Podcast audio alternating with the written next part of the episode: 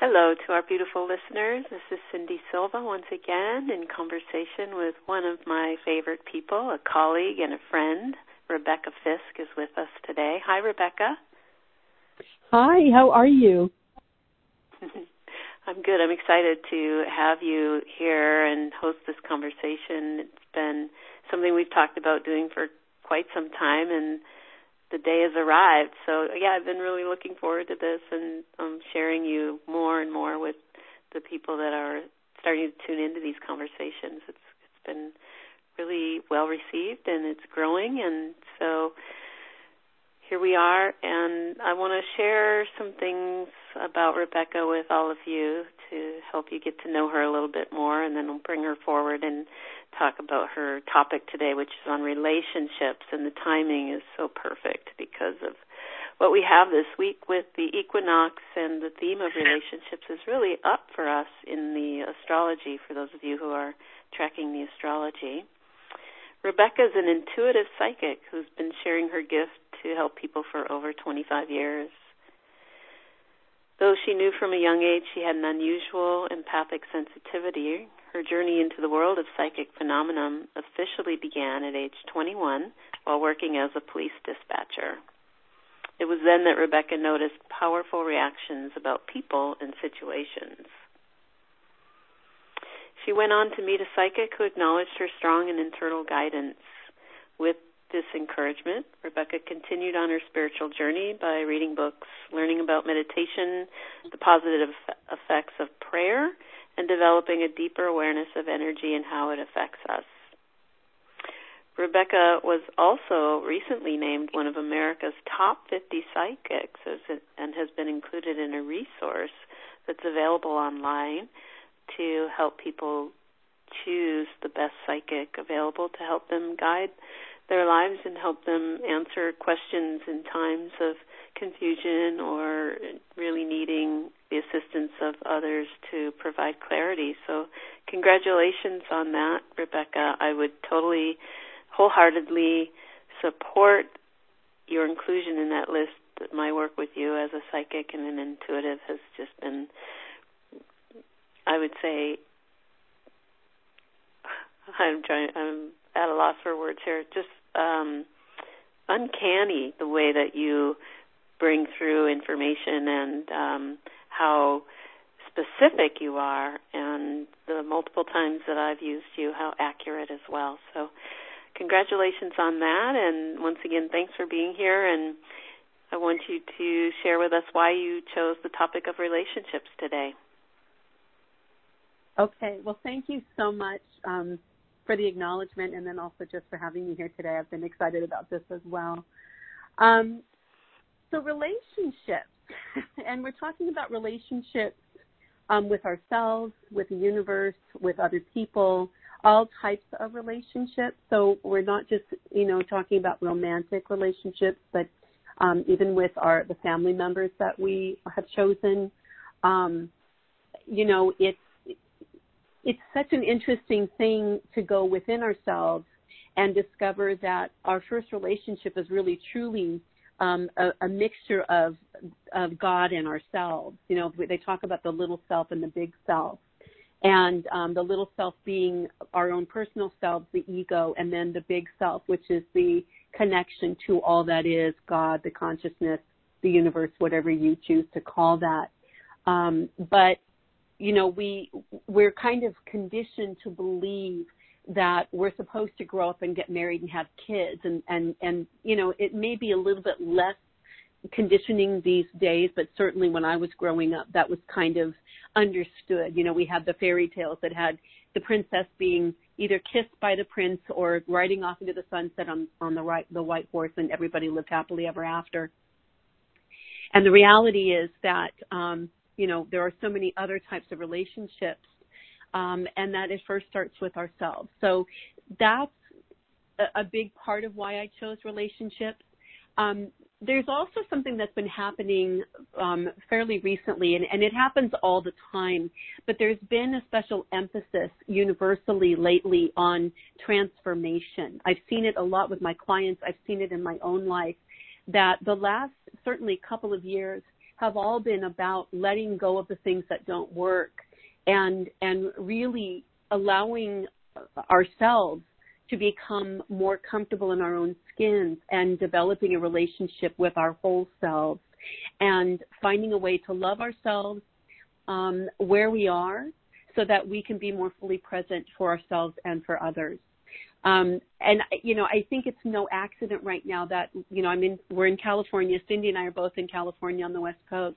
There is a migration right now of the painted lady butterflies, and they're making their trek from Baja California up to Oregon for um, you know to reproduce. And so over the last probably week and a half or so, there are thousands and thousands of these painted lady butterflies making their way as they migrate back up north. And I just think that it's such a beautiful and perfect example of our own transformation right now that, you know, first they are the, the caterpillars that go into the cocoon and now they've come out and they are, um, they're in this beautiful state of, of what we, what we call beautiful as butterflies. Um, and they're doing this for love, right? They're going to go up and they're, then they're going up to reproduce. But the but the analogy of that transformation is so beautiful and that they have to be one with themselves and one with creation just to go through that transformation. And so i just think that's beautiful um, as an example right now. So anyway mm. that's that's why i'm choosing i love it.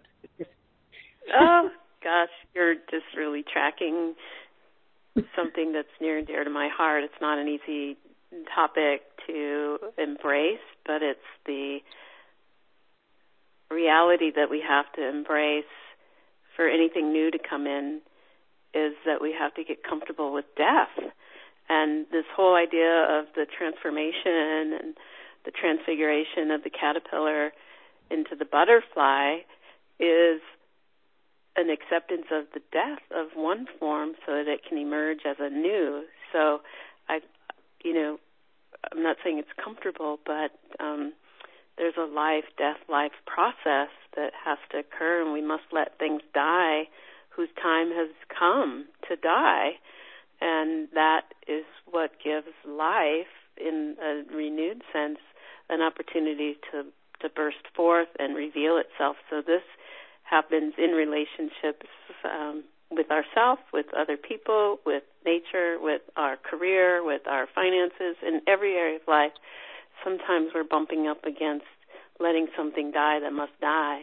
And that's a hard thing if we want to hold on and control and make things comfortable and familiar. So I'd love to have you speak to this and how how it shows up in your work. I just imagine that there might be a theme that shows up in your clients around this process of holding on to something too long or needing things to stay the same that creates some confusion and I'd love to have your perspective on that.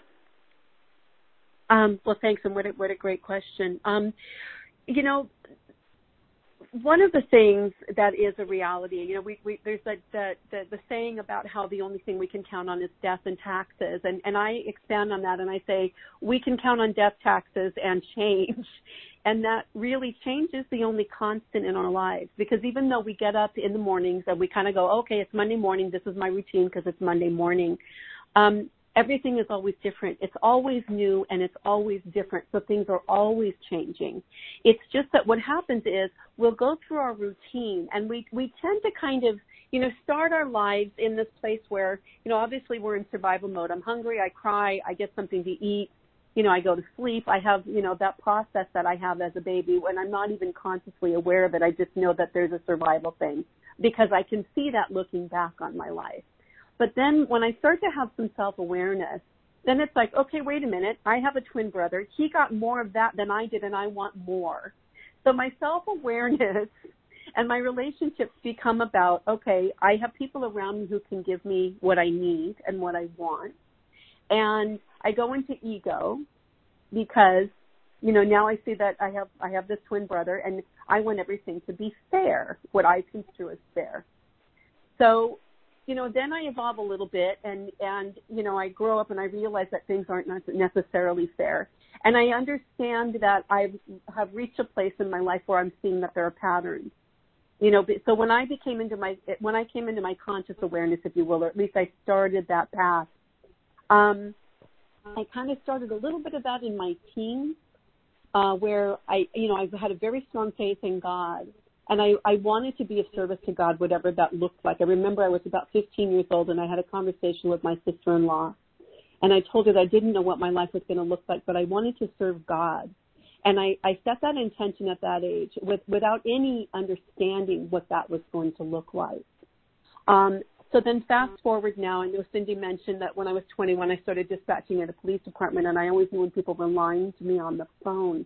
Um, during that time, I started reading spiritual books. Who am I? Why am I here? What is my purpose? Who is God? And what I realized is that there, my, my self-awareness became such that I realized that my life wasn't really truly all about me. It was about how can I serve God, but also I was starting to understand that there were patterns about being unconscious in my life. You know, getting up, taking a shower, going to work, doing these things on automatic pilot and not having an awareness about how I was affecting other people, how they were affecting me, and how in being unconscious and unaware that my relationship with the world was really kind of in a numb place, for lack of a better word. Um, at that time, I was doing work that did affect other people, and I and I could see the effect that I had on other people because of the nature of my work. But as I continued, I, I started to, you know, on the spiritual path, um, I understood that the more I got out of my own way, the more information was coming through to me, more intuitive information.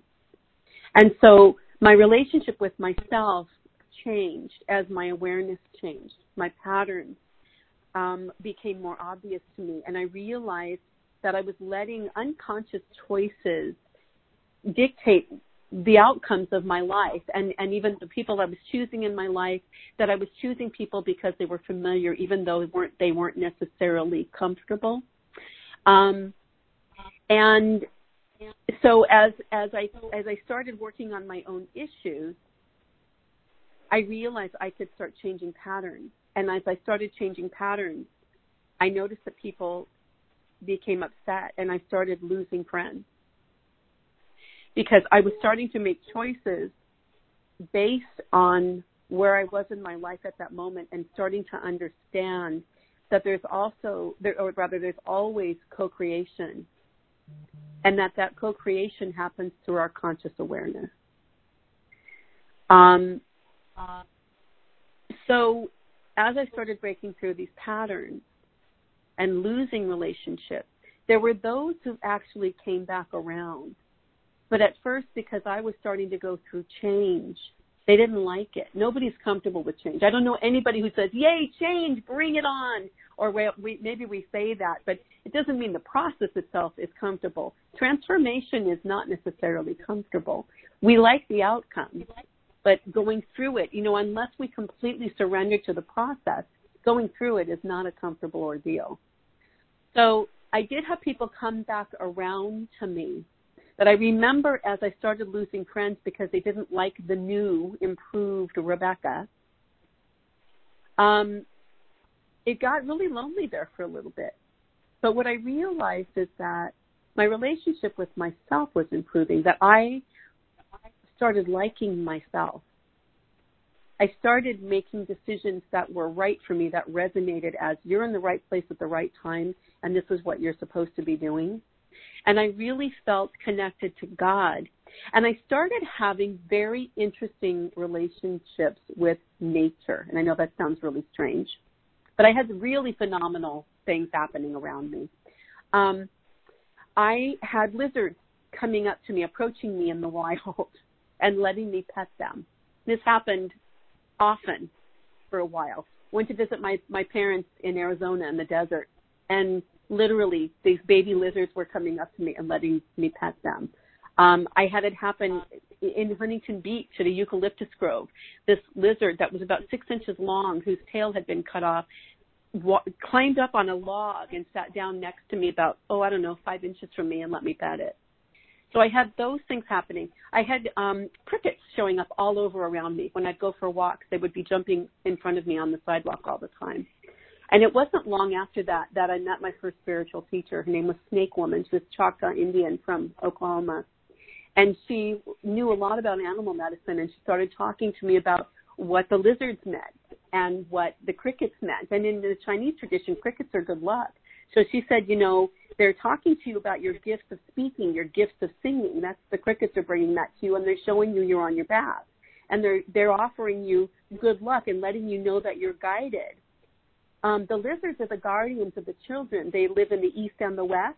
They're they're you know always out at sunrise and sunset. Um, and so I was learning about why these things were happening to me from my spiritual teacher. And so I came to understand that in terms of my relationship with God and the universe, I came to understand at a young age that everything in God's creation is conspiring for my highest good. And if they're conspiring for my highest good, they're conspiring for the highest good for every single one of us.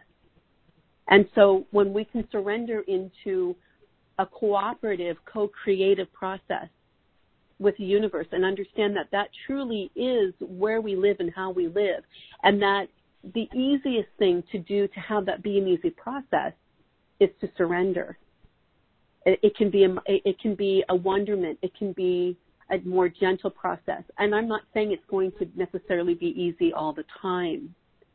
But when you when you approach yourself with gentle loving energy then you get to treat yourself with kindness and compassion, and you can make the process more gentle for yourself. Um, and, and what happens is the more that we have compassion for ourselves and our own processes, the more that we have compassion, understanding, kindness, and empathy for those around us who are going through the same thing. Hmm. Yeah, the empathy piece keeps coming up. I I'm hearing in your share. And there are, I think, a lot of empaths, but even more so people that haven't considered themselves empathic before are becoming empathic. And my sense is it has to do with an opening of the heart and maybe a term that we know in our circle of influence, the veil is thinning. Um, that we're just becoming more aware of our oneness, so we're we're experiencing and feeling things in the fields of others that before there's there was more of a boundary between us that's dissolving a little bit and so the topic of relationships is is up for that reason is that the term itself relationship really speaks to the fact that there's more than one and the reality that's surfacing is the fact that we are all one. So negotiating that paradox, I feel like, is at the heart of what's emerging. Um, and the, the people in our lives that we're relating to are really a reflection of inner aspects of ourself that we're learning to relate to and integrate into ourselves to become whole. Yeah, I absolutely agree. And I know that you asked how this is showing up for clients as well. And the thing is that what I'm recognizing is that a lot of them are kind of going into this place where, where, you know, they talk about the dark night of the soul in some of the different religious traditions. And the reality is that we have to go within to find out who we are again because we are programmed through you know, our family and friends and people around us who basically start telling us at a very young age who we are. And the reality is we are God's child first and foremost before anything else.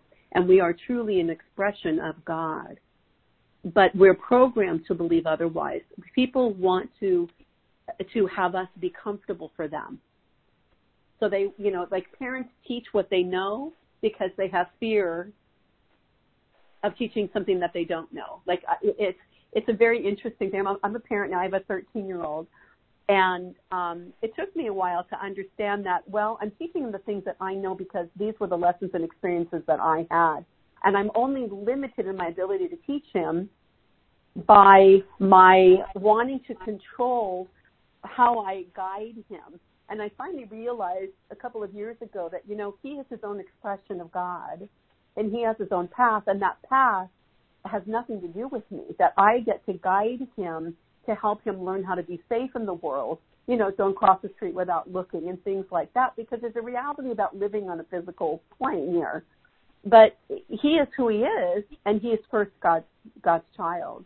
And so I have to let go of my fears about who I think he's supposed to be or how I think he's supposed to be and teach him the things that will help him get along. So yes, it's important that he has nice manners when we go to a restaurant because there is an expectation that other diners will get to have a good experience instead of watching a child eat with his mouth full or, you know, something like that.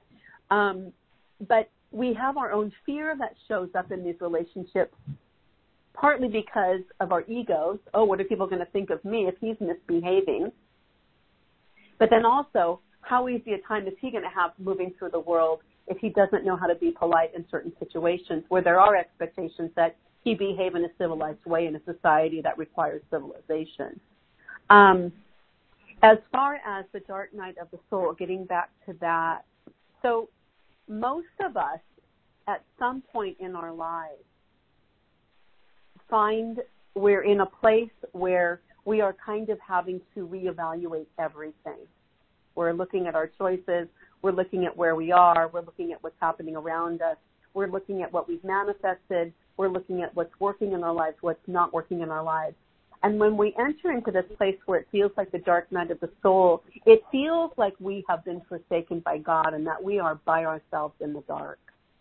That's the easiest way for me to to explain this, but most people have this kind of um, a, if you will, kind of an experience that is basically being in the darkness before the door to the light is opened.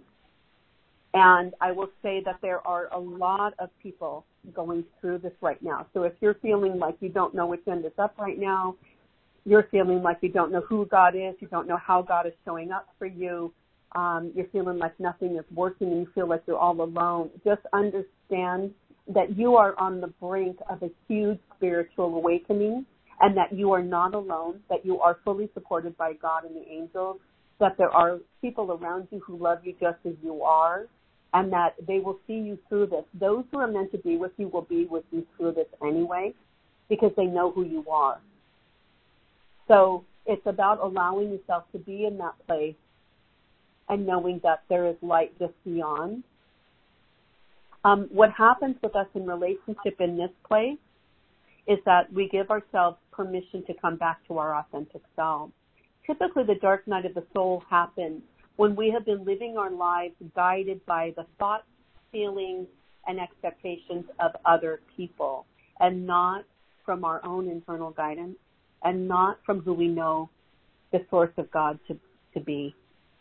And so this is a, it's a beautiful thing that happens from here because it's giving you permission to come back to your own authenticity, for you to make choices that feel good and nurturing and loving for you from that place. And so, um, as far as how this is showing up for clients, there's a lot of this going on right now. Uh, we can see it even in politics. You know, people are talking about how at odds things are in the world right now. That you know, it seems like there are such extreme um, perspectives and opinions being presented. And the reality is that, you know, there's always light and dark. There's always yin and yang. There's always balance. The universe is always seeking balance, which means there's a requirement that you have both. So sometimes things seem very light and sometimes they seem very dark. But we have to illuminate the darkness with light in order for us to have growth. So we can see it in our internal lives, our in, in, inside of ourselves with these experiences of what would be called the dark night of the soul. We can also see it expressed, um, you know, politically and in our government systems and in the world based on what's happening politically. So, um, so we can see it right in front of us. Um, and one of the things that I suggest to people, because I have people say, well, how come the politics doesn't upset you? And I say, well, you know, there's a couple of things. First of all, God said to have faith in God, not man. So that's the first thing. And the other thing is, if we believe that everything is in divine order and that there's a reason for everything, we can let go of the need to try to control it. So, of course, I go out and I vote, but I don't have an attachment to the outcome because I know in my heart that everything's happening for the highest good at some level. I don't necessarily understand it now, and I may never understand it, but I do trust it. So. Yeah, thank you. The trust piece is big. I think especially in change, like to understand something greater is at play here, and it is you, but it's you as a conscious version of the universe unfolding through you. Like we're we are a physical expression of the universe, but we have this kind of um, identity theft that's happening, and we believe ourselves to be separate individuals. But when something like a dark night of the soul sweeps through our lives, it is the more expanded version of ourself that we're not conscious of that is forcing the change to create a greater mm-hmm. bandwidth through which love can manifest in the world. And so it's hard to trust that when your life is falling apart and being blown up and you're not able to do the work you used to do and the finances go with it and the relationships that don't fit anymore you know start to fall away. It gets really confusing and lonely and we try to fight it and resist it and hold on and control it and it it creates um more contraction and constriction so it's not an easy process to begin with, but when we resist it, it becomes even less comfortable. Mm-hmm. But I mm-hmm. like that you say trust because if we if we know that there's a storm coming, we can prepare for it and we can, you know, know that it's the storm is here and it will pass and let it come through and and bring its blessings. It's um its inconvenient blessings into our lives, and then um, you know see where we're at as it passes through, and and then you know come back into whatever's been brought forward that's new. But if when we don't know there's a storm coming, we're caught off guard. Of course, then we're in defensive mode, and you know we're um, not prepared, and and then our instinctive fear comes up. So I like that you're you're using the word trust, and I would just add the um, the piece in here for when we are tuned in to the subtle dimensions of ourself, and we get help with you know other people in our lives that can help us see things we can't see because of our blind spots. That there are indications that there's a storm coming often and we mm-hmm. can prepare ourselves for that and um, ride it out with a little bit more awareness. And I've had a couple of those storms roll through my life. The first one, I was not prepared and not aware of what was happening, and it was, you know, pretty gnarly and scary. And I was definitely feeling victimized and not awake during the process, meaning not aware of what was happening. But the second one that came through, I was I, I was aware and I stayed awake through the whole process, which made a big difference. It didn't mean it was easy. Uh, it was still really uncomfortable, but just the being awake part made me trust it, even though I didn't understand it. Yeah, and I I know that that can be very very difficult for some people. That's the hardest part is trusting it when they don't understand it and just allowing it anyway but also, you know, fear is a really interesting thing. And I don't remember the source um, from which I, I, I got this information, but it, it wasn't long ago that um, I was doing some studying on the brain, and um, and one of the things that came up was that our fear came from when we were cave people. So when we had fear as cave people, it was fight or flight because it's like the fear is there because we're going to die if we don't react. And so what's happened is we have evolved as a species. Obviously, you know, we don't have hair covering our entire bodies anymore. I mean, well, we do, but it's not, it's not like what it was way back when. Um, and so we've evolved in a lot of ways, but the part of our brain that feels fear has not. And so what happens is when we feel any fear, we go into fight or flight response because we ultimately are afraid we're going to die. So it's a very interesting thing to start looking at that, that we are afraid of change. And, and so, but it's not something that is rational. We can't say, well, just have a little bit of fear because it's something different. Our body goes into fight or flight because, oh, if you change, you're going to die. That's how our body's still working. That's how our brain is still programmed.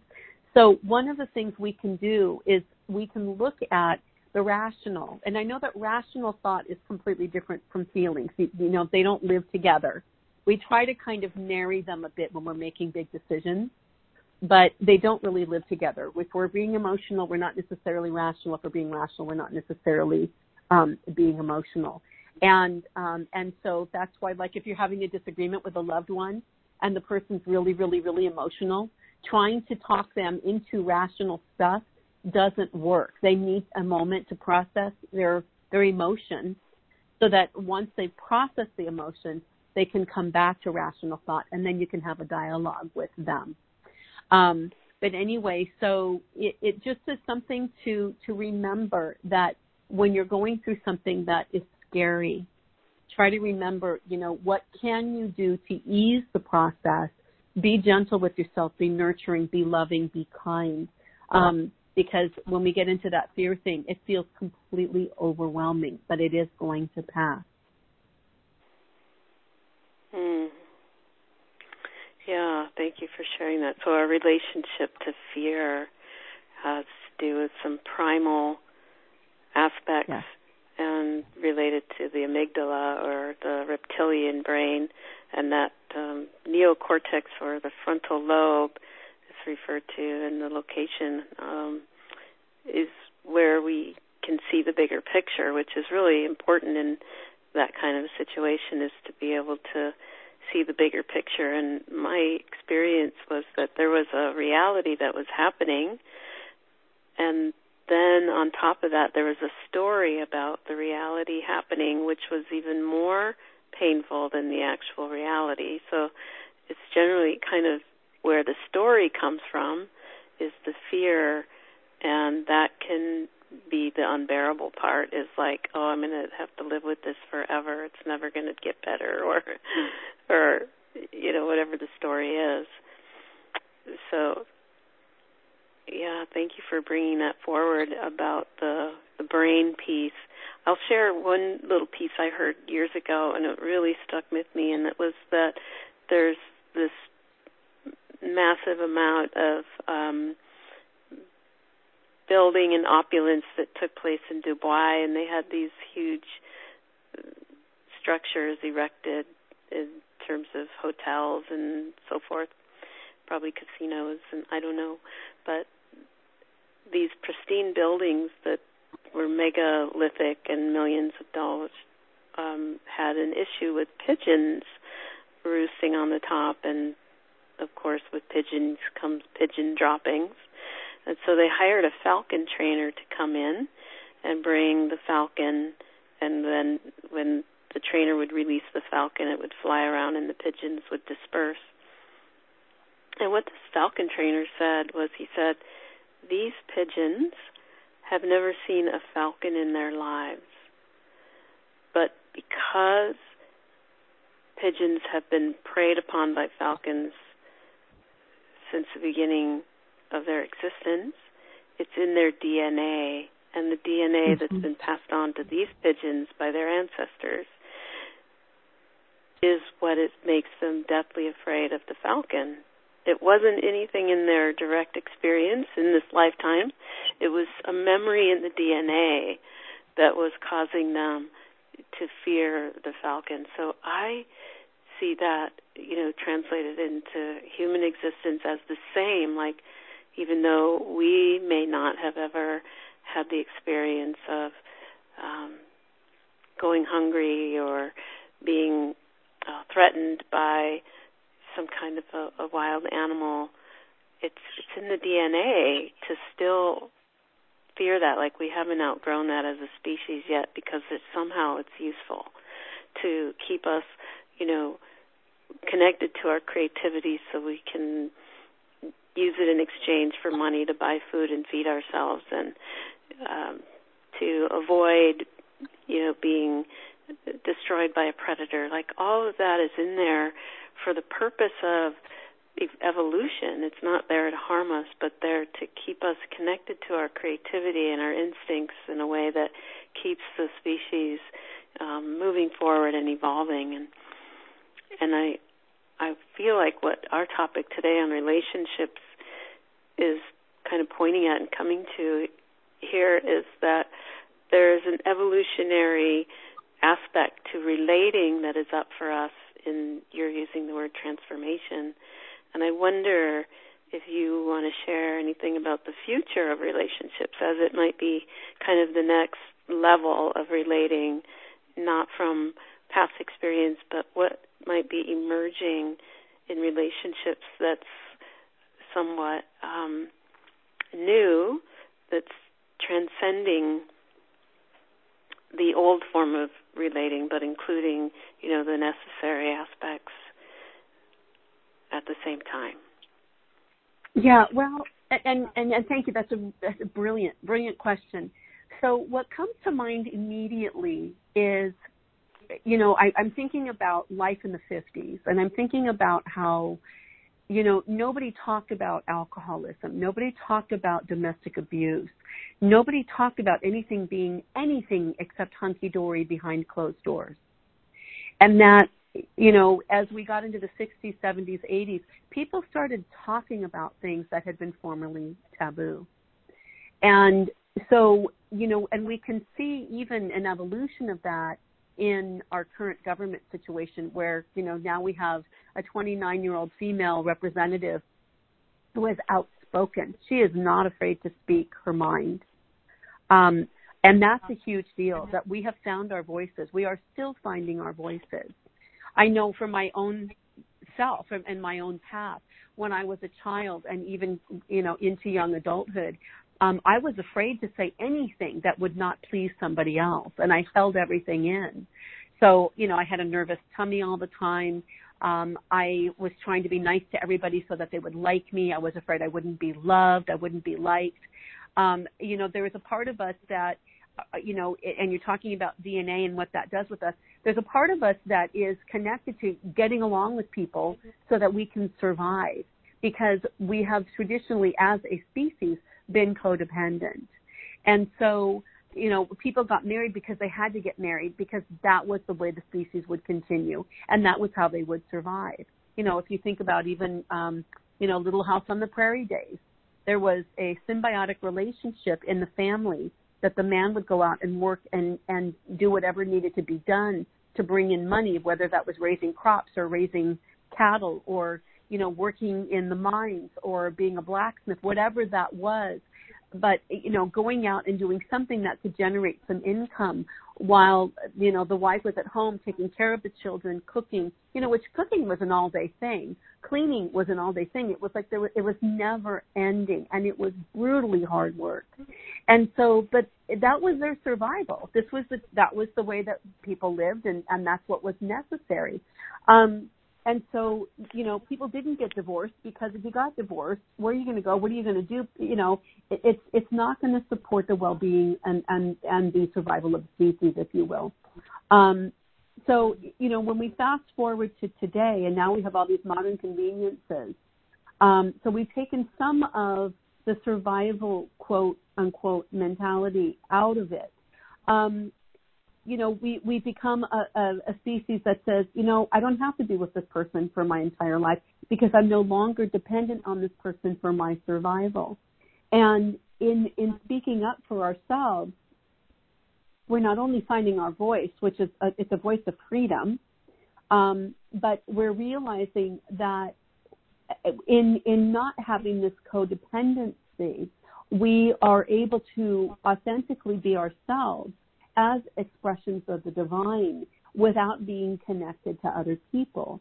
And so what I'm seeing, you know, I feel like just watching the dynamics of the family unit change over time, um, and then even seeing what's happening with our government represent, rep- representatives, I feel like I am seeing an evolution of us as individuals, part of the collective consciousness, and that we are still choosing and embracing the path of enlightenment and the evolution of the soul in the individual and in the consciousness. So, as far as relationships moving forward, um, as one person is empowered and speaks their truth, so does that empower everyone else to be authentic and to speak their own truth, which further supports and allows evolution of us um, as individuals and in the conscious field. Um, as far as relationships, again, you know, you said earlier about how it's relating. We have relationships with anyone that we're relating to, including ourselves. And so as we become more grounded and rooted in being authentically ourselves, we give ourselves permission to be authentic and continue in that authenticity, not only for ourselves, but also as we're relating to other people in our lives and in the world. And that gives every one of our relationships um, an opportunity to evolve as well. So the energy in your relationships will change as you give yourself permission to change, as you give yourself permission to be authentic, as your relationship with yourself becomes one about acceptance and joyfulness and nurturing and allowing that you are first a child of God and that you are a divine expression. Um, the relationships around you will change and they will grow because as you embody that, you give those around you permission to embody that as well. And it's beautiful. And you'll find that, you know, everything around you will change in a good way. And, and I'm, I'm speaking from experience with that. Um, so I myself am divorced, uh, very good friends with my ex-husband. We're, we get along much, much better now that we're not married. We're co-parenting our 13 year old, see him almost every day. We do stuff together as a family. Um, but he's, you know, we have different lifestyles and it doesn't work. And we we realized at some point that we were unhappy and that this was not going to work for us. It was not. And it took a very long time for me to finally, I woke, I finally woke up one morning and I was completely at peace because the realization was we deserve to be happy, all of us. None of us are happy. We, this is not working. There's tension in the house all the time. And so the minute that I that I embraced that and thought, you know, we can all be happy. I can give us all permission right now to be happy moving forward. We all deserve that. Um, that decision alone started shifting things in my life. And, and, and so that's been a number of years now. But I'm realizing that as I am willing to surrender into my own authenticity and allow and become more detached and observing of what's happening around me and how I am affected by things around me and how I relate to them and how they relate to me, I'm realizing that I can make more conscious choices about what's appropriate for me, um, which has to come from the detached observer. I'm very sensitive. I'm an empath. I feel everything. and I'm I'm great at crying. I'm like I could win awards for that. But the beautiful part of that is that I've never been ashamed to cry. I've never had a problem with it. So when things come up, I release them. I don't carry them with me anymore. I used to. Used to hold everything in. I don't anymore. Now I go, oh wow, I'm feeling teary. What is it that I need to look at here? What do I need to process and release because it's not serving me? And how can I serve myself in my relationship with myself? And so I've surrendered. I've had to do a lot of surrendering. My son is on the autistic spectrum. I had a lot of expectations of him as my child and of myself as his parent. And finally had an epiphany a couple of years ago that the very best thing that I can do in my relationship with him is accept him where he is and allow him to be who he is. He is a beautiful expression of the divine, just the way that he is. Kind kid, compassionate, loving, but his neurological system works differently than quote unquote the average child. So he needs accommodation because he is who he is. And when I finally allowed myself to surrender and, and, and allowed myself to receive him where he is, the gift of his presence in my life became that much more immense. And he has been one of my greatest teachers. What happened because of that relationship with him is that it's changed my relationship in romantic relationship as well because I realize that I need to I need to allow my significant other to be where he is, not place expectations of him because it's based on what I want, but to just allow him to be the expression that he is of the divine. And there's a freedom in that. There's a freedom and a comfort and a stability in being able to do that. Um, it's taken a long time to get here, but you know, I speak about this mostly as it shows the example of how when we change our relationship with ourselves and we start shifting our perspective on the relationships with those around us, it affects every type of relationship in our lives in a good way. Mm, yeah, really juicy stuff. I love this piece um, that's coming up as I reflect on your words about relationship and how it's shifting. For me, what I'm noticing, and it's similar to what you're describing about Ben. And by the way, I can't believe he's 13 already. It's hard to believe you have a teenager. Last time I saw him, I think he was seven or something. Mm-hmm. But um, like typically in the past, in relationship, we show up projecting onto the other person an expectation of how they're going to show up based on our memory of the past experiences with them. And that doesn't allow them to show up as the new, fresh, alive being that they are in the moment because we've already created a projection of our expectation. And this is really speaking to quantum physics in that um, everything is perception.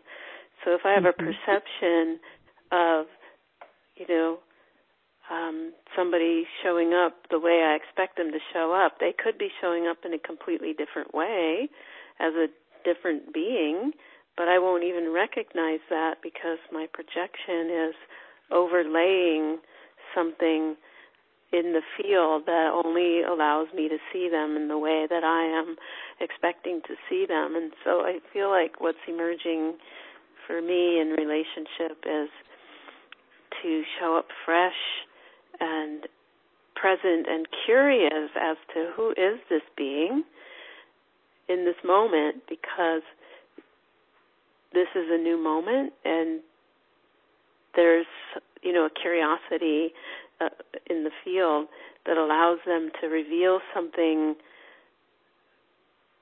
that I've never seen in them before and appreciate them by including this other reflection that's being allowed to present itself because I'm not holding them to a certain pattern. And I feel like this what what comes up in our familial relationships when we get together with family we have such a history a pattern of projecting onto each other and roles that we played day after day year after year that when we get into the space of our family and they project onto us our old self um we can't be who we truly are freely. We we bump up against all of these um, limitations and restrictions on our freedom and our expression because in the field we're kind of regressed back into an old way of being. And you know this is something that I, I feel like uh, quantum physics is going to help us outgrow this old modus operandi of relating and not only mm-hmm. to others but to ourselves if we're able to wake up in the morning and give ourselves freedom to see ourselves differently and permission to allow ourselves to show up differently, that's where it begins. Like, who am I in this moment? Not based on my experiences of the past or my projections into the future of expectation, but in this moment, what's emerging here. Uh, so this is really exciting, and it does take trust to allow that somewhere something incredible that's waiting to be known that is you as a new version of yourself that is, you know, here for the inviting. Yeah, I have to admit that when you were talking about the familial stuff, I, I, what immediately came to mind was the the arguments about you always or you never, and you know those mm-hmm. types of arguments that happen in in family dynamics. Um, Harville Hendrix is amazing, and and he's one of the one of the co-authors of um, getting the getting the love you want. And he talks about how when you're having an issue or a judgment with anyone in your present life, it has nothing to do with them. It's the familiars from previous experiences that you've brought forth. And you said that so beautifully about how we're projecting onto the current situation. It's unfortunate that until we have consciously released the past, we carry it with us. And so, um, so just such a great point about how, you know, waking up fresh in the morning and knowing that it's, it's a brand new day with a clean slate. You know, a lot of people talk about that, but it really is true. And, and so much of that is based on whether or not we're willing to allow ourselves to just be fully present in the present without bringing in stuff from the past. And so, whatever your own personal ritual is for getting yourself in the present, you know, try to find something. If you don't have a little ritual for getting yourself present, try to try to find something that will get you into the here and now. Um, one of the things that I suggest very often, you know, people will say, "Well, how do I develop my intuition?" And what I say to them is, you know, next time you take a shower, take it in reverse order. And they say, "What?" And I say, well, if you usually wash your hair first, wash your hair last. And they say, well, why? Well, because if you can get yourself really present with the shower, paying attention to what the water feels like, what's the temperature? Is the water pulsing? Um, what does it sound like? What does it sound like when it's hitting your skin? What does it sound like when it hits the shower floor? What does it smell like? What does the water smell like? What does your shampoo smell like? You know, if you're going to brush your teeth in there, what does that taste like? bring all of your senses into the here and now when you're in the shower. Most of the time we're just sitting there going, oh, I got to stop by the post office on the way to work and oh, that's right, I got to get some gas. We are not, we get through the shower and we don't even know what we did when we were in there. we step in and we step out. It's like, what did you do in the shower? I don't know. Because we were thinking about all the stuff we need to do instead of actually being present in the experience. So bring yourself into the present in the experience. And what happens is you're engaging your senses, which is where we get our intuition. It's through our senses. But also you're giving yourself the gift of the present. You're not worrying about what's to come. You're not thinking about what's in the past. You're giving yourself the gift of the present. And so whenever you think of it, take a couple of deep breaths. Bring yourself back into the present moment. Look at what's right in front of you. Because the more you practice that, what you're doing is you're creating an opportunity to have a new experience and not bring your old baggage into the current moment. And the more you practice that, the better you get at it. And so it, you know, it really truly is a gift to be in the present. We know what it's like when we're sitting and talking to somebody and they're completely engaged with us because they're not letting anything distract them. We know what that feels like. Well, you get to give that to yourself every single moment if you choose to by just bringing yourself back to the present. If there's stuff you want to process from the past, set aside some time to actually address that in a conscious way instead of allowing things from the past to overwhelm you and interrupt or disrupt your present. So anyway, just my little two cents about, um, you know, giving yourself really truly an opportunity to operate with a clean slate. Thank you. That's really sweet. Uh, it brings something up for me. The clean slate it's sort of like an invitation and a segue to go back to what I was referring to earlier about waking up every day and having this brand new opportunity is that in some traditions, you know, it's believed that sleep is like a mini death. So when we go to sleep at night, we're basically dying from this conscious world and entering a subconscious, and then in the morning when we wake, we're reborn. So if you believe in reincarnation, you could see every day as an opportunity to reincarnate, just like if a whole lifetime means taking on a body and then at the end leaving a body, the microcosmic version of a lifetime is a cycle of one day and that every night when we go to sleep we kind of leave the life that we've experienced that day to learn and this is what dreaming is about. When you go in and this the subconscious and the psyche flushes up a dream for you oftentimes there's lessons in there like here's something you know to look at it's like having a little life review of your day and then waking up if you're a dreamer and taking that information and doing a little dream homework if you're into that or just seeing the information as a useful piece that you want to integrate into the next day. It's it's kind of like looking at the the whole life cycle in a day and how each day is an opportunity for a new life and a new identity you know mm-hmm. a new opportunity to um relate as this new version of yourself that um, is is revealing itself to you through its mirror reflection in those that you're relating to, and mm-hmm. that's really where this this piece is coming up about the quantum revelation uh, is that there is no objective reality without the paradoxical subjective reality, which is everything that's in the physical is a mirror reflection of what we're projecting outward.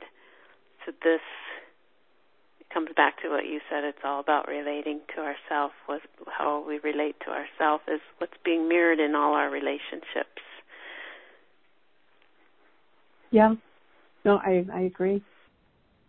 I absolutely agree and I, I love the, the quantum physics pieces of all of this, but um, we could talk about that for a long time. I'm sure we will because it's becoming mainstream conversation, and um, yeah. you know it's not it's not a, a mild shift in perception to allow that that reality in. It's it's on the level of where we as a civilization used to think that the everything revolved around the earth and then we realized everything revolves around the sun. It, it's that kind of a a shift in perception to move from a materialistic worldview to a quantum worldview. It just really collapses a lot of the uh, stronghold and beliefs that have kept us separate. And um, projected um, onto others things that um, we didn't want to re- be re- take responsibility for. It really eliminates the whole uh, archetype of victim, in a sense.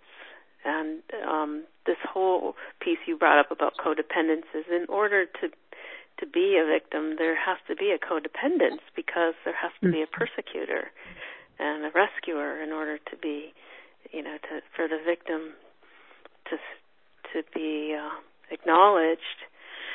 So that it brings up another big topic, but we don't.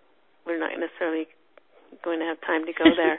I want to um, tell everyone about Rebecca's website. It's iamrebecca.com, and you can learn more about her amazing gift and read testimonials from people who have had the privilege of working with her and work with her regularly. Um, Rebecca also has uh, a book that she offers. I believe it's on your website, Rebecca. Your your book. Yes, there's a link to it. Yes. Okay.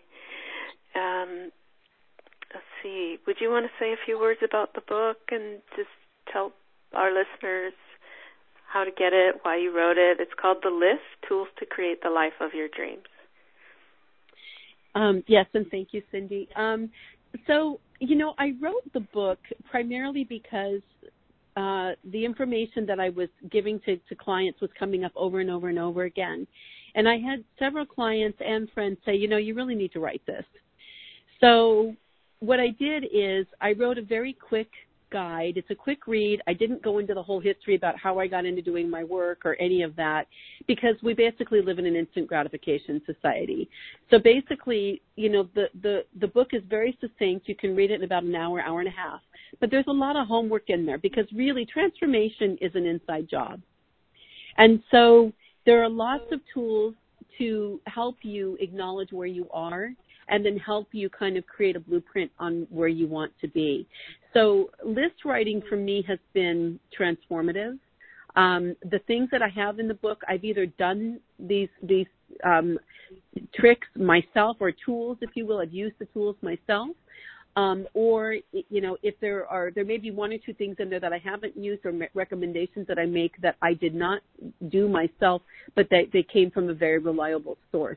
Most of the stuff in the book is stuff that I've actually done in my own life, and I know that it works. Some people prefer a vision board. I don't recommend vision boards because that's not what my path has been. My path has been list writing. And so I have manifested things in my life through this list writing process um, over and over again in my life now over the last over 20 years or so. So, um, so that's the book. Um, again, it's a really quick read. It's available on Amazon. You can get the Kindle version for $2.99, or you can get a print version for I think it's $5.99 and um, and it works. And I've got clients who've come back to me and they've said, you know, I've done the work and it it really works. So I have I have a couple of clients who've actually come back and they said, you know, it worked for me a few years ago when I used it, and now I've got some new things coming up, and I'm going to do it again. So um, which is which is wonderful. Um, anyway, so that's that's why the book is there. Um, I'm just going to throw in a couple of other little details. I live in Southern California. I have an office in Seal Beach, and then I also travel to Northern California once a month, and I see clients um, in the Bay Area once a month.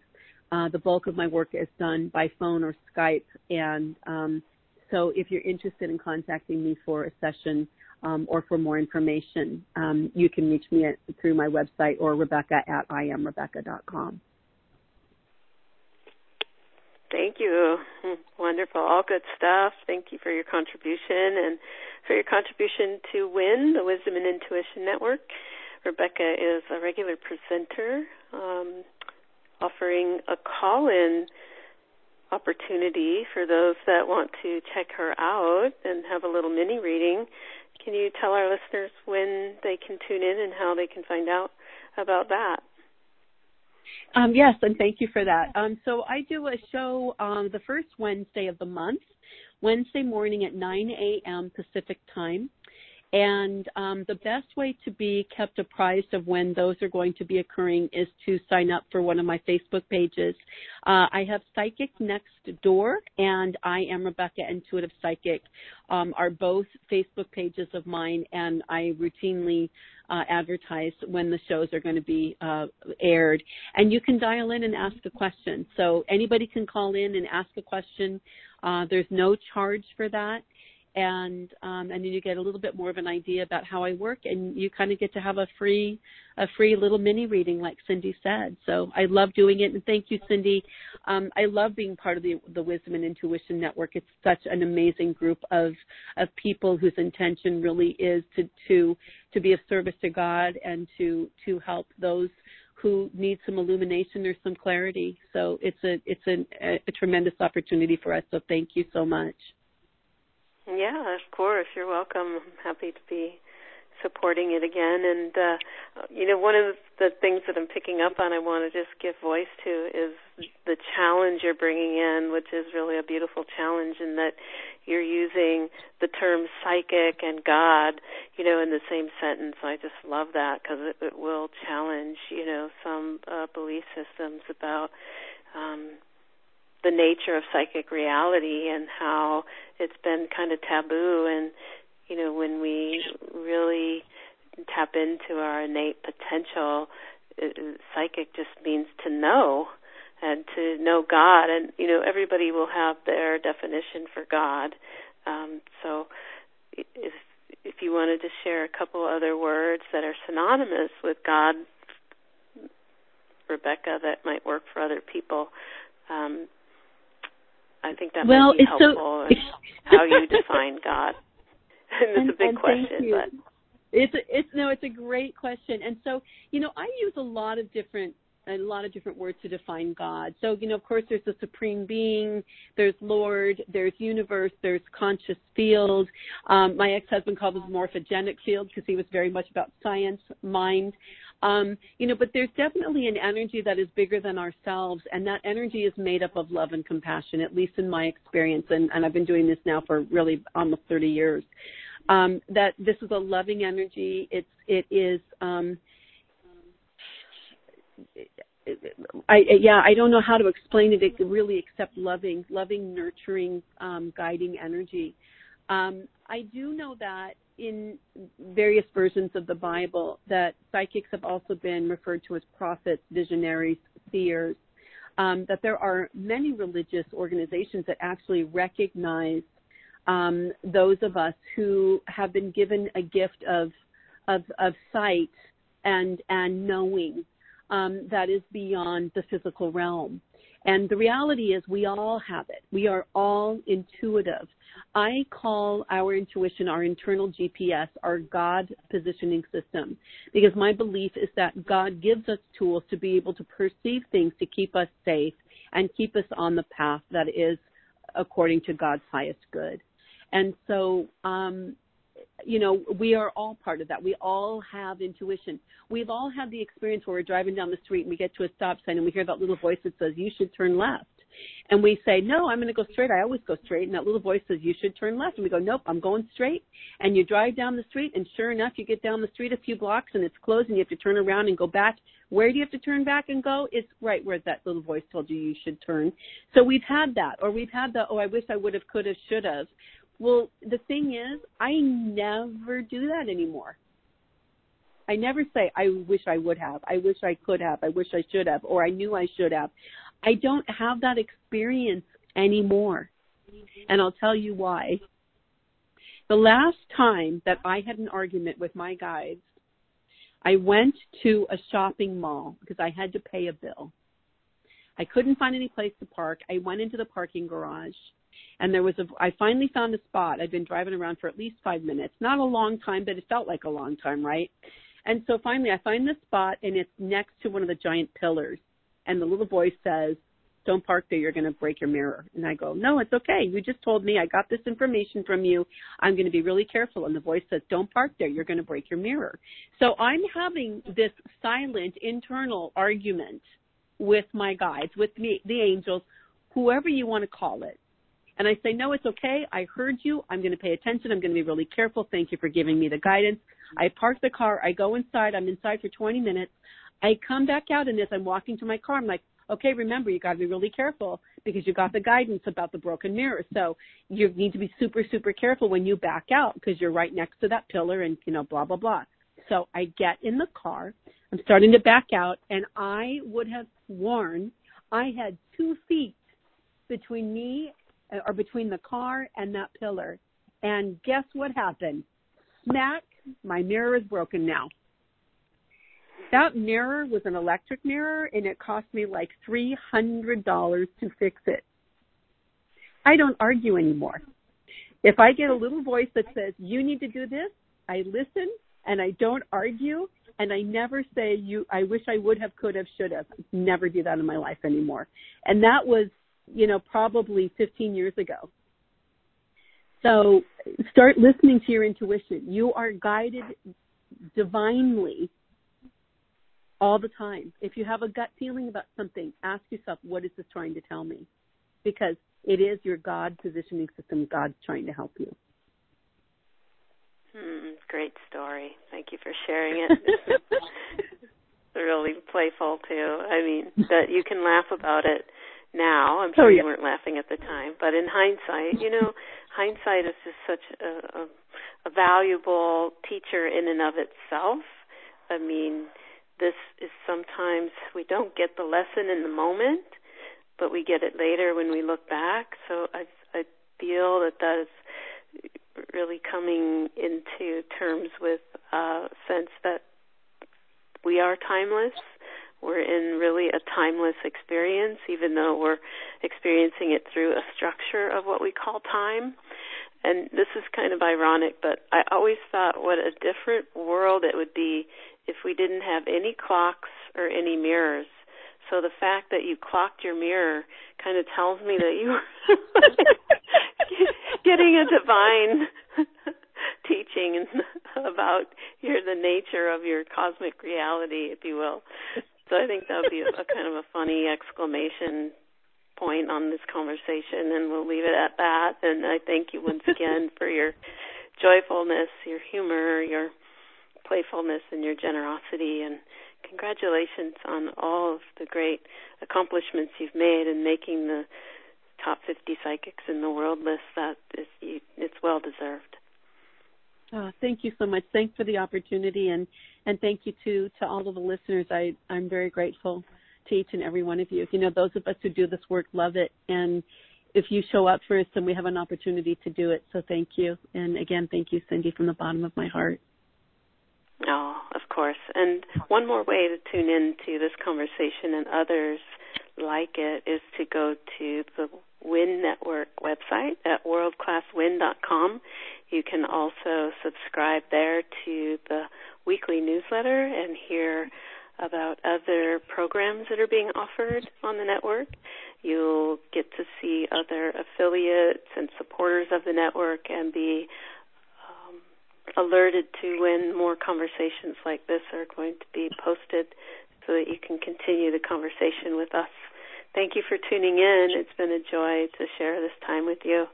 Until next time, be kind to yourself and each other. Bye bye.